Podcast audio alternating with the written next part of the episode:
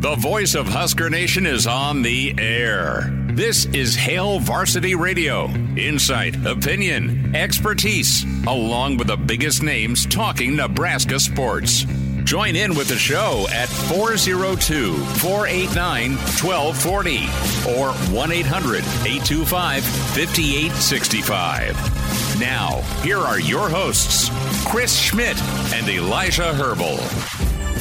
Welcome to it. It's hour two. It's Hail Varsity. We're powered by Cornhead Lager. Chris Schmidt, Elijah Herbal can find the show, the Hail Varsity YouTube channel. Watch that way. Hear us on the Hail Varsity Radio Network across the state or the Hail Varsity Radio Twitter feed at H Varsity Radio. We welcome in Evan Bland for the first time in 2024 at Evan Bland OWH on Twitter. Evan, how are we doing? Uh, you gearing up for pretty exciting stretch here of uh, college football finale with uh, the championship game. Thanks for the time. Yeah, doing great, guys. Happy New Year. Uh, I think we're all coming down from the glow of the CFP semifinals and how great those games were, and a little more portal churn here coming up, and, and it's a new year. It is, and uh, that's where we'll start. Uh, you've got four visitors coming this weekend, and, and a pair of wideouts, and also a uh, pretty talented back in Dowdell from Oregon. But uh, Evan, let's get your thoughts here on the kids that are going to be here this weekend and some uh, some takeaways here. I really like uh, the the the kid out of uh, Wyoming slash Texas, uh, Neyor, at 6'3", 215, big body wideout. Yeah, he's a really interesting one. Uh, you know, everyone kind of lists him as a Texas receiver, but he really didn't do anything there. He was hurt, tore his ACL uh, in fall camp before the 22 season, and uh, got back this last year, but really just played in the opener and was sort of a backup. So he, he's an interesting case if he's healthy really what we saw from him at Wyoming would be the thing that Nebraska fans would love to have in Lincoln. I mean, you still look at his career numbers he's got more than 50 catches and he's averaging 21 yards per catch. So that tells you pretty much all you need to know in terms of the big playability and the speed that he has uh, on the edge. So that's something that Nebraska could certainly be looking for. Has kind of an interesting story too. I mean, he was, uh, you know, I, think it was a two-star prospect out of high school and and then he was a hot portal commodity before he got hurt. So, assuming he's healthy, um, you know that's a guy who's got the experience and the speed and the height that Nebraska is going to need. Because uh, as we've seen with some of their offers, Nebraska recognizes that they're going to need some more experience in that room. Where uh, you're looking at 2024 now with nine receivers who are either freshmen or redshirt freshmen. Uh, Alex Bullock and Isaiah Garcia Castaneda are sort of your resident vets, but they haven't really been uh, doing what they do for a long time either. So I think Nebraska is looking for someone who's been there, done that a little bit at least, and Neyor seems like uh, one of those high upside possibilities. It's Evan Bland with us here from the Omaha World Herald on Hail Varsity Radio. And Evan, tell me a little about Jahmal Banks, the Wake Forest transfer. A name that, at least for me during the season, under the radar, but had a good season, entered his name in the portal, and there's been a lot of top schools that have been hot on his heels. So where does Nebraska stand in, in that recruitment, if you will? And uh, what do you make of Banks, the football player? You know, kind of similar to Neyor a little bit in build. I mean, he's 6'4", 205 pounds. Uh, he's the guy, of all the guys that you're looking at visiting this weekend, he's the one who has the track record in college. Like he's he's got more than 100 catches. He's been a contributor uh, for a Power Five team now for for multiple seasons, so he knows what he's doing. Um, you know, in some ways, kind of falls into line with what Nebraska's targeted in past years with Samori Toure and Trey Palmer and Billy Kemp, kind of a, a one and done sort of guy who offers some stability at the top there.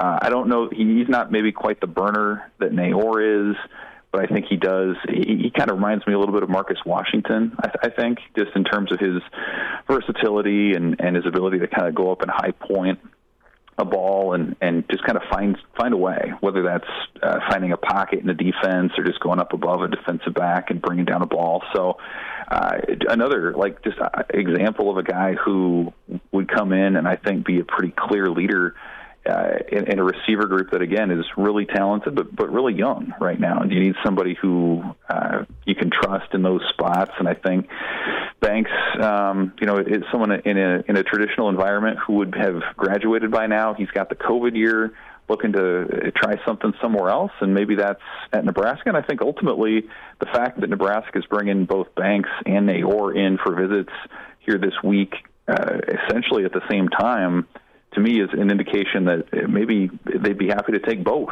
um, and, and, and, add some depth to the offense in that receiver group. And Evan, here's a name that Banks reminds me of. I want to get your thoughts on it just briefly. How about Maurice Purify? I mean, if he lived up to Maurice Purify, I mean that's uh, that would be a win for Nebraska fans. I mean, the, the, he's good in, in in that's a good comp in the sense of like the, the frame. Sure, I mean everyone's going to remember that 06 uh, touchdown catch at Texas A&M. So yeah, if if he could do that, um, that'd be great. Probably similar speed, you know, um, average to slightly above average, but it's really more about the hands. It's more about the instincts. It's more about the frame. Evan, where is Nebraska in the race for Dowdell? Is is it clear cut that Nebraska is leading the race, or is it a tight race right now for this running back? My sense is they're in a, in a really good spot. Quite honestly, I mean they visited Mississippi State uh, right after they entered the portal out of Oregon. That's and that's where he's from is, is the state of Mississippi. Uh, but it doesn't it sound like that they're they're necessarily in play for him at this point. And, and to my knowledge, and I've talked a little bit with his his camp, they don't have any other visits set up. And this is that window, like today through Sunday, is that chance for uh, transfer prospects to check out schools. And so the fact that he'll be at Nebraska, and, and at least as of now, just Nebraska, it kind of says all you need to know. And, and as long as that visit goes well, uh, you would think that that uh, Nebraska would be in a good spot to land him, and and it makes a lot of sense for both parties. I mean, Dowdell went to Oregon as a four-star guy and and was one of their headliners in that class, but sort of got caught up in just the depth of that position. And then, of course, Nebraska. Um, you, when you look ahead to 24, I mean, what's the how healthy, how, how, how much of a return to full health will Gabe Ervin and Rahmir Johnson be after some pretty serious injuries? You've got Emmett Johnson coming back. The staff's always been really high on Kwinten Ives, the freshman, but uh, you'd love to have somebody with the pedigree of Dowdell coming in, and you look at his film too. I mean, this is a guy who um, can run through defenders, run around defenders. Uh, he's just, he's a dynamic playmaker, and when you're talking about reviving that Nebraska offense in 2024 and, and giving someone like Dylan Raiola another uh, option, I think Dowdell fits that bill. So I, I, would imagine as long as the visit goes well this week, uh, you got to like Nebraska's chances. And, and what he strikes me as, Evan, and I think you're right in that the fact that he doesn't seem to be scheduling visits elsewhere and the fact that Nebraska doesn't seriously seem to be going after any other portal running back seems to tell the full story on Dowdell. But he just strikes me as a Big Ten running back. Big frame, athletic, might not run past any defensive backs, but that's not what his job is going to be at Nebraska. The type of guy that you can trust in there on, on three downs, and you know what? He's going to lower the shoulder and, and pick up an extra one to two yards where he can, similar to what you see from a lot of backs in the Big Ten.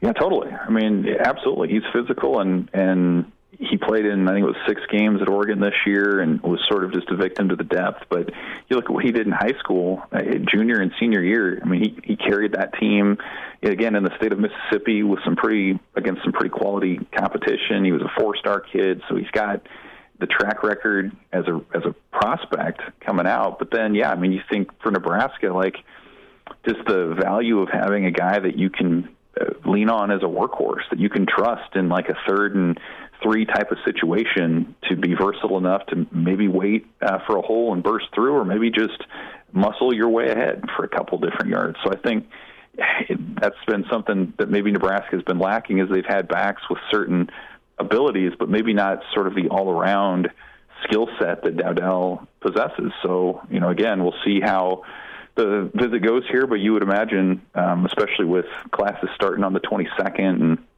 and this whole thing being on sort of a timeline that uh, you know, barring some some kind of surprise, that he uh, is looking good to be a Husker here in the future. Evan Bland with us here, uh, talking Nebraska portal thoughts on Hail Varsity Radio. Evan with the Omaha World Herald at Evan Bland OWH on Twitter. Evan, we were beating this up a little bit, and we looked at Florida State and, and all the opt outs. Uh, and situationally, it was do you stick and, and try and prove you got hosed by the playoff selection committee, or do you bounce out because it's a air quote meaningless bowl game, even though it's a New Year's Day six? And Florida State was uh, sorely uh, lacking in, in any talent comp, uh, at least uh, from the first two teams of their roster. What'd you say, Elijah? 19 of the 22 starters not participating. And do you think a situation like that would ever happen to Nebraska or could happen to Nebraska? Do you think if a team's not in the playoff, you'll see more and more of it? How do you fix it? Is the other question. Yeah, I mean, can you imagine what uh, what would talk radio be like if uh, if Nebraska went 13 and 0 and didn't make the college football playoff? Like meltdown. I mean, can you imagine? I mean, it would just be it would be insane. And so, like, taking that from from what the players would have experienced in that moment, like you did everything that you could, you overcame adversity, you overcame injuries, all the rest, and you're still left out because you know whatever the SEC needs to have a team in there, but. Um, so like you can see it, you can see him say, "All right, you know, forget this. We're we're we're we're done." Like if that's how it's going to be. So like I, I can, from a human perspective, like I can understand that sort of reaction. But like Georgia, as you mentioned, was on the other side, and, and they probably felt pretty similarly. I mean, they were the two-time defending champs, hadn't lost a game in multiple seasons, and, and they get left out. And what what was their response? I mean, they came out and and rolled and, and had a point to prove, and I think they proved it pretty emphatically. So uh, that was such an interesting game because I think it really showed both ends of the spectrum and how you how you respond to the situation like that. But yeah, I mean, moving forward I think the 12 team playoff probably comes at the right time in that right now you had essentially the four CFP teams uh, that avoided any opt outs, and now it's going to be you know twice that or, or, or three times that moving forward with the way the format's going to be. So I think that'll help with some of it. Uh, I, I think bowl games are going to have to get more creative with how they uh, differentiate themselves, like with edible mascots and things like that. Like I think you just have to have fun with it, and the way that NIL is going. Um, you know, you hear ideas out there that maybe a bowl game is a situation where you can provide compensation for players for coming out there. So uh, you're always going to have sort of those younger players with uh, new opportunities and and and trying to earn their roles into the future. So they'll be out there, but um, I think the opt outs more than anything speak to just the changing landscape in college football, where going to a bowl game um, isn't isn't uh, the big deal that it was 20 years ago, and I think that's a, a byproduct of the playoff and sort of this idea that if you're not playing for the championship, if you're not in the playoff, then what's the point? Everything else sort of becomes uh, an exhibition. So I think some of that will be mitigated by the format moving forward but I, do think it's a fluid situation, especially with NIL and, the transfer portal, um, that college football is going to have to continue to figure out. The old Ricky Bobby, if you're not first, you're last, right? Or at least competing for it. You had a great feature on Kalen DeBoer.